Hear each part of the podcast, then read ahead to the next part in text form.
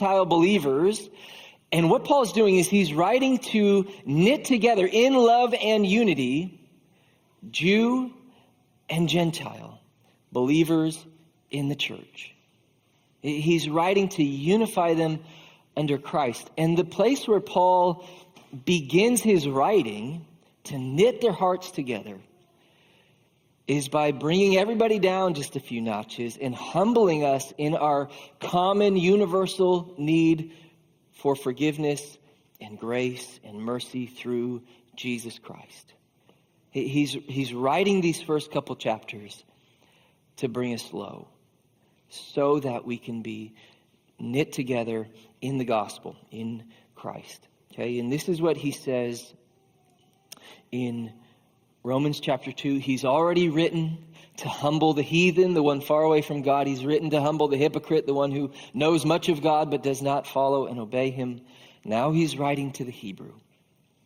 And he says this Now, if you call yourself a Jew and rest in the law, boast in God, know his will, and approve the things that are superior, being instructed from the law. And if you are convinced you are a guide for the blind, a light to those in darkness, an instructor of the ignorant, a teacher of the immature, having the embodiment of knowledge and truth in the law, you then, who teach another, don't you teach yourself?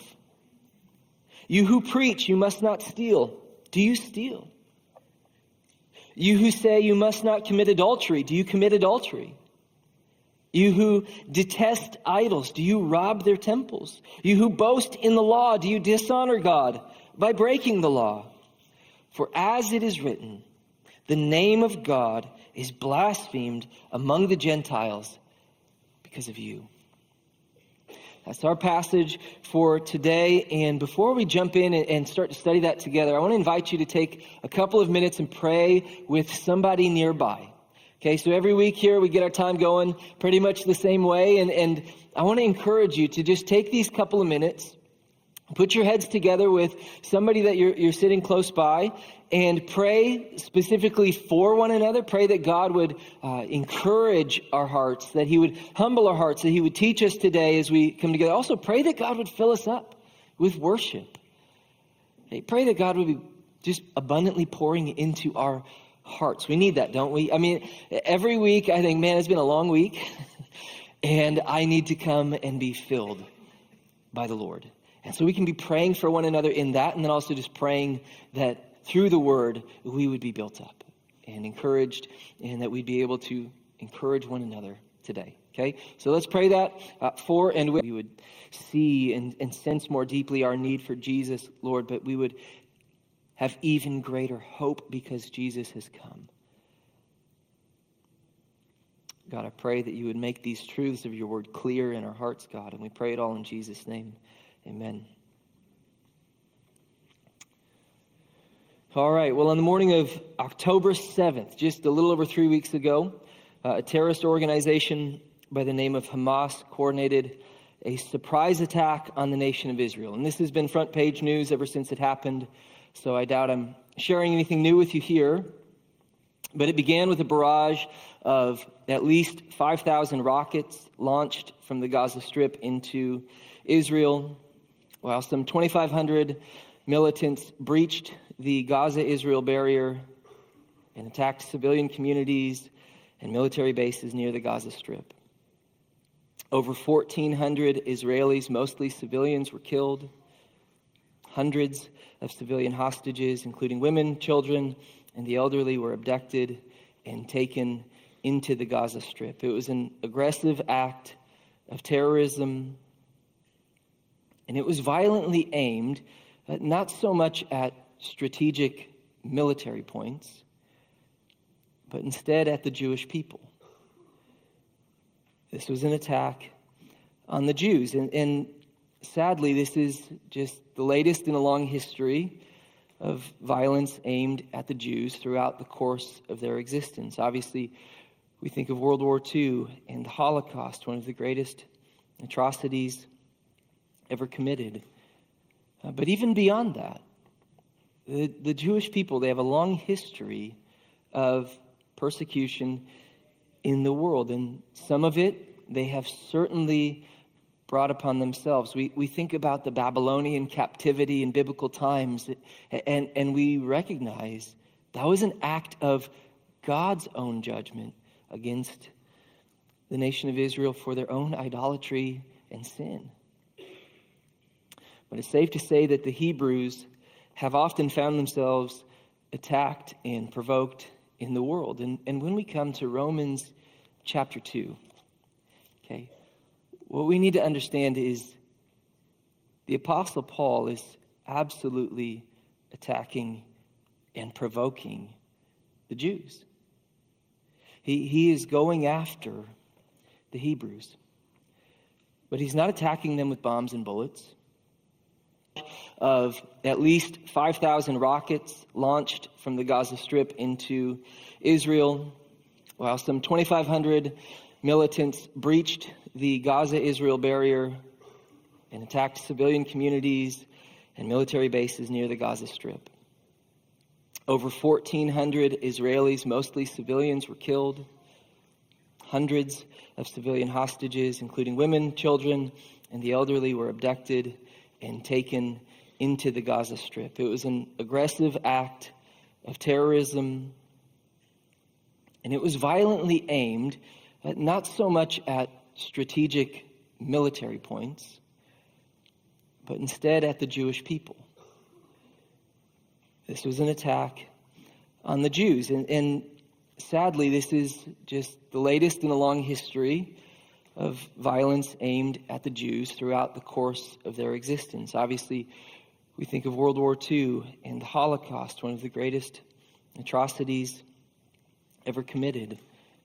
Uh, but even beyond that, the, the Jewish people, they have a long history of persecution in the world. And some of it they have certainly brought upon themselves. We, we think about the Babylonian captivity in biblical times, and, and we recognize that was an act of God's own judgment against the nation of Israel for their own idolatry and sin. But it's safe to say that the Hebrews have often found themselves attacked and provoked in the world. And, and when we come to Romans chapter 2, okay, what we need to understand is the Apostle Paul is absolutely attacking and provoking the Jews. He, he is going after adultery he, he wants us to see as in a mirror in our very own lives, our very own hearts, and take stock of what's really going on. We should stop and think for a second when we read this about just how hypocritical we all can be. Paul is pressing the religious individual Look in the mirror, look in the mirror, look in the mirror. See what's in your own heart. And I think about this all the time as a parent. And isn't it a great opportunity? Those of you who are parents, isn't it a great opportunity? Every time I'm correcting my kids, it's like as I'm correcting them, the thought that's racing through my mind is like, do you do the same thing? Are you doing the same thing? Even when I pray for them, I'm praying for them. I'm thinking, am I living in this? Am I walking in this? Now, how often have you found yourself correcting your kids knowing you do the very same thing? We don't hide our sin. We confess. Are you confessing your sin? We don't yell in anger. Are you yelling in anger? There's a mirror. It gets held up in front of our face. And we do well to look at it. We, we aren't to live selfishly. We think of others first. Do we? You need to show grace. Are you? And Obviously, we're not going to be perfect, but are we humble enough to realize when we are being hypocritical? Are you living out the things that you know to be true, that you teach to be true? Hypocrisy is like a stench. Just because we know what's right and we can teach it, it does not mean that we automatically are living it out faithfully. And part of what Paul's doing is he's holding up a mirror to every individual Jew, to the religious individual and he says, You who teach, are you teaching yourself? You who say, Don't commit adultery, are you committing adultery? Jesus, he, Matthew 5, he, he raises the stakes in all of this. He says, You've heard it said, don't commit adultery, but I tell you, everyone who looks at a woman lustfully has already committed adultery with her in his heart. Yet, Like, yeah, it's easy enough to teach against adultery, but at the same time, look in the mirror. Our own hearts can be full of adultery. And so, Paul here, he's, he's holding up that mirror for us to recognize our own hypocrisy on the personal level, and we should be humbled through that by our need for Christ. But beyond the individual level, Paul, he's holding up a mirror for the whole nation of Israel. He's holding up a mirror for the nation of Israel at the national level for them to see as a nation how they have disobeyed God, how they have been hypocrites. And this is a huge deal because there was a lot of religious pride. There, there was a lot of pride and, and comfort and, and safety in, in just that sense of, I belong to the nation of God's people. I have God's favor because I belong to the nation of God's people. The, the, Jew would carry a, a, a sense of safety in that.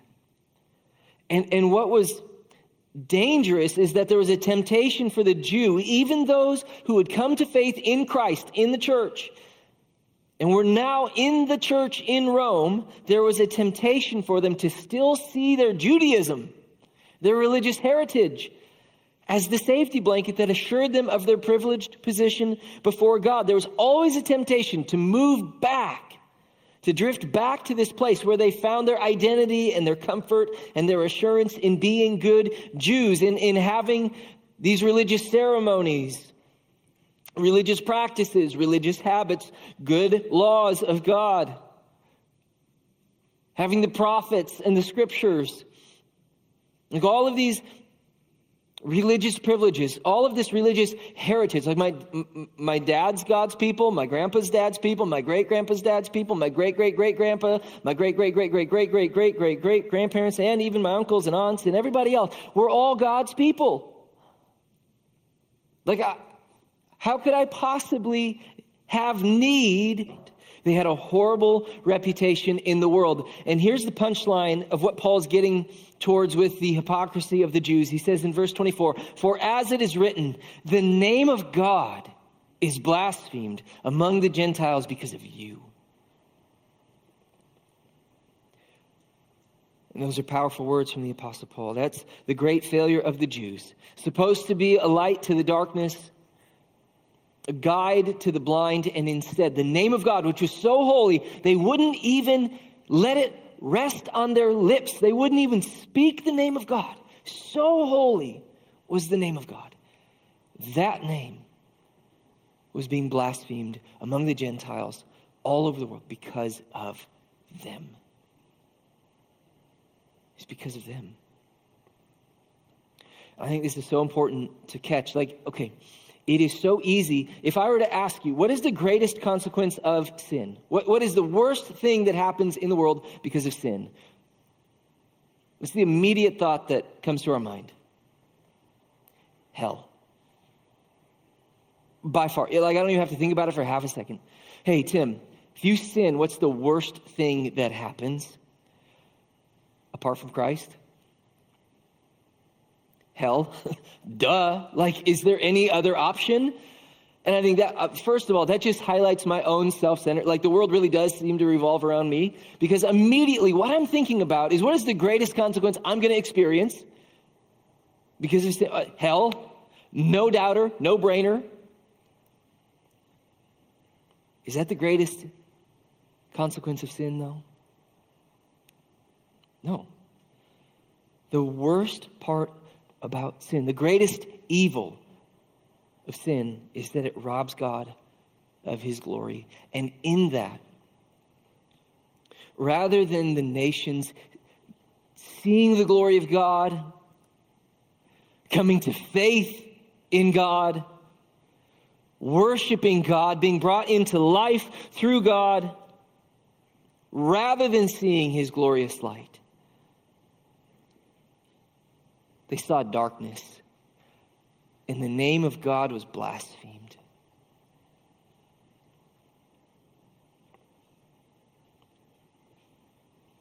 The Jews had an incredible purpose. They were supposed to be a light to the world, guide to the blind, instructor to the ignorant. The whole world was supposed to be able to come and marvel at the glory of God through the Jews. But instead, God's light was supposed to be on display through them, and instead it was utter darkness. And because of their blatant hypocrisy, as a nation, there was great failure. Great failure with the Jews.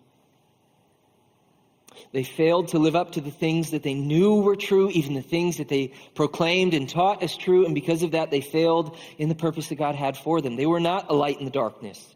They were not guides to the blind. They had a horrible reputation in the world. And here's the punchline of what Paul's getting towards with the hypocrisy of the Jews. He says in verse 24, For as it is written, the name of God is blasphemed among the Gentiles because of you. And those are powerful words from the Apostle Paul. That's the great failure of the Jews. Supposed to be a light to the darkness, a guide to the blind, and instead, the name of God, which was so holy, they wouldn't even let it rest on their lips. They wouldn't even speak the name of God. So holy was the name of God. That name was being blasphemed among the Gentiles all over the world because of them. It's because of them. I think this is so important to catch. Like, okay, it is so easy. If I were to ask you, what is the greatest consequence of sin? What, what is the worst thing that happens in the world because of sin? What's the immediate thought that comes to our mind? Hell.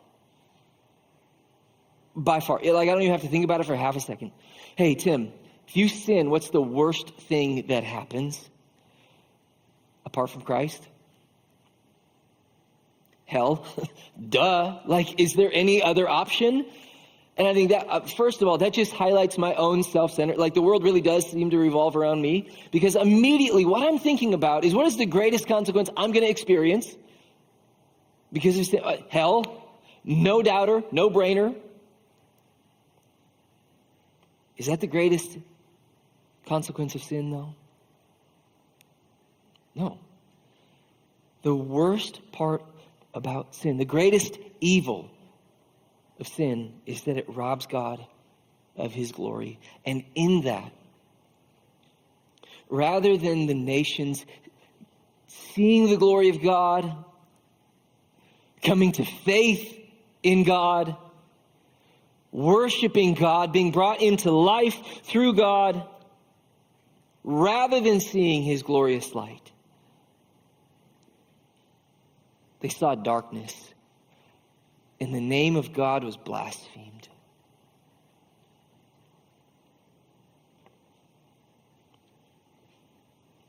The Jews had an incredible purpose. They were supposed to be a light to the world, guide to the blind, instructor to the ignorant. The whole world was supposed to be able to come and marvel at the glory of God through the Jews. But instead, the Jews were just as blind and ignorant and in the dark as everybody else because they had all of this privilege, all of this knowledge of, like they could come week after week after week after week after week, hear the word of God, know the will of God, have all the knowledge you could ever ask for, and yet their hearts were cold and apathetic.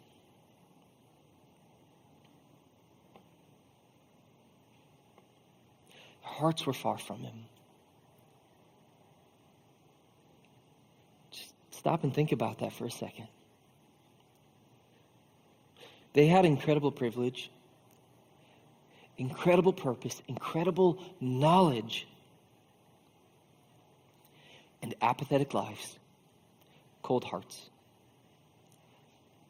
And that did not just affect them. That's one of the worst lies we tell ourselves about our sin. Do you know that? One of the worst lies that we tell ourselves about our sin is that my sin only affects me. And even then, we think, and it doesn't affect me that much we have this idea like my, my apathy, my selfishness, my sin, my laziness, my refusal to get out of bed and spend time with Jesus, it only affects me. It doesn't affect anybody else, but it does. God has a plan for his people to be radiant light so that people can see the glory of God and worship him and know him and have life in him. God desires for his people to be guides to the blind, to make disciples of the nations, to put, to put his glory on display for the world. But the Jews had all this knowledge and privilege and purpose, and it didn't matter because their hearts were cold and far from God. And the very name of God was blasphemed among the Gentiles. Because when they looked where there was supposed to be light, they saw darkness. It was because of the Jews. It was because of them. They didn't teach themselves. They didn't listen to their own preaching. Now, there's a big piece of me that gets into a passage like this. And you know what my first instinct is? Okay, something I felt many times as a parent. If you're a parent, my guess is you can you can relate with me on this. But have you ever had one of those days, okay, where your kids things with your kids are, are just kind of stacking up. Okay, especially those of you that have a little bit older kids. You know what I'm talking about. There's just bickering going on, fighting going on there's disrespect. They're talking back to you. And, and it's just kind of stacking one on top of the other. And it just goes on and on and on and on. And it wears on your soul. And, and you get to this point where, it, it, like, as it just builds, as that disrespect, that sin, that nastiness, that, that bickering and arguing and fighting about everything, as it builds, you, you, you, get to this point where at some point you, you've breached the breaking point. Okay, we've blown through the red light, and you think the next person in, I don't even think this, it, it's just instinctive, but the next person that looks at me sideways, or bickers, or fights, or argues, like, it's on. Like, I, all, all bets are off. like, no holds barred. And I, what I'm to do, I'm to reach back into the depths of my mind and I like every single thing that I can think of to heap on top of you guilt and shame, just so you know how utterly sinful and wicked and guilty you are, so that somehow, some way, you will finally snap out of it to see how wicked and sinful you really are. I'm going to pile all of it on you. And you better see how utterly sinful you really are. And through that, through that mountain of guilt and shame that I've just placed squarely on top of you, my hope is that somehow, some way, you see it and you say, Oh, I am wicked. I am sinful. Thanks for pointing that out, Dad. I do need to change. And, we just, it's like I, I, can just feel myself like reaching into the crevices of my mind. Like, what can I possibly say to produce in you the feeling of guilt that you need to feel if you are ever going to come to your senses and stop sinning against me and everybody else in this house? And I think I come to this passage in Romans 2, and my first read of what Paul is doing is exactly that. It's like he's reaching into the depths of his mind and he's pulling out all, like no holds barred. How can I possibly pile the mountain of guilt and shame upon the Jew so heavy, so large that they have no hope but, but to simply be crushed underneath their guilt? Come to their senses and realize we are guilty sinners, and I am so ashamed of who I am. It's my first read. And you get to verse 24, the punchline, and you're like, mic drop. Paul, you, you just crushed them, buried them. You fools who were supposed to be light to the world, guides to the blind, do you realize what you have done? You have ruined everything. You have ruined God's plan. You utterly destroyed it because of your hypocrisy and sin, you fools. And oh, by the way, this passage just so happens to set up perfectly to bring the hammer to the church. But there's something that we need to notice about Paul's punchline. Okay? Romans 2, verse 24 he says this For as it is written, the name of God is blasphemed among the Gentiles because of you. For as it is written. Do you know why Paul says, as it is written? Paul is not quoting himself here. Paul, Paul isn't like reaching back into the depths of his mind, thinking, how can I destroy these fools? That are so guilty and shameful. No, no, no. What Paul's doing here is he's bringing the Jews to a very specific passage in Isaiah chapter 52. Yes, he's calling out their failure, but he doesn't use his own words to do it. He uses the words of God through the prophet Isaiah in Isaiah chapter 52. And here's what's remarkable about Isaiah chapter 52, where this quote comes from. To the Jews in Isaiah's time, they were in a very turbulent situation because of their own sin. The nation was a hot mess, the nation is divided.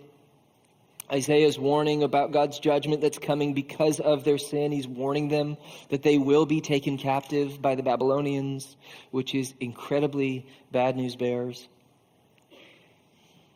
And all of this stuff, Isaiah is clear. God is clear through Isaiah. It is their fault. It is because of their own sin, and they will be oppressed. The name of God will be blasphemed all day long. That's the quote that Paul pulls from. And Isaiah is remarkably clear. It's your fault. It is your sin. It is your hypocrisy. The very same stuff that Paul was talking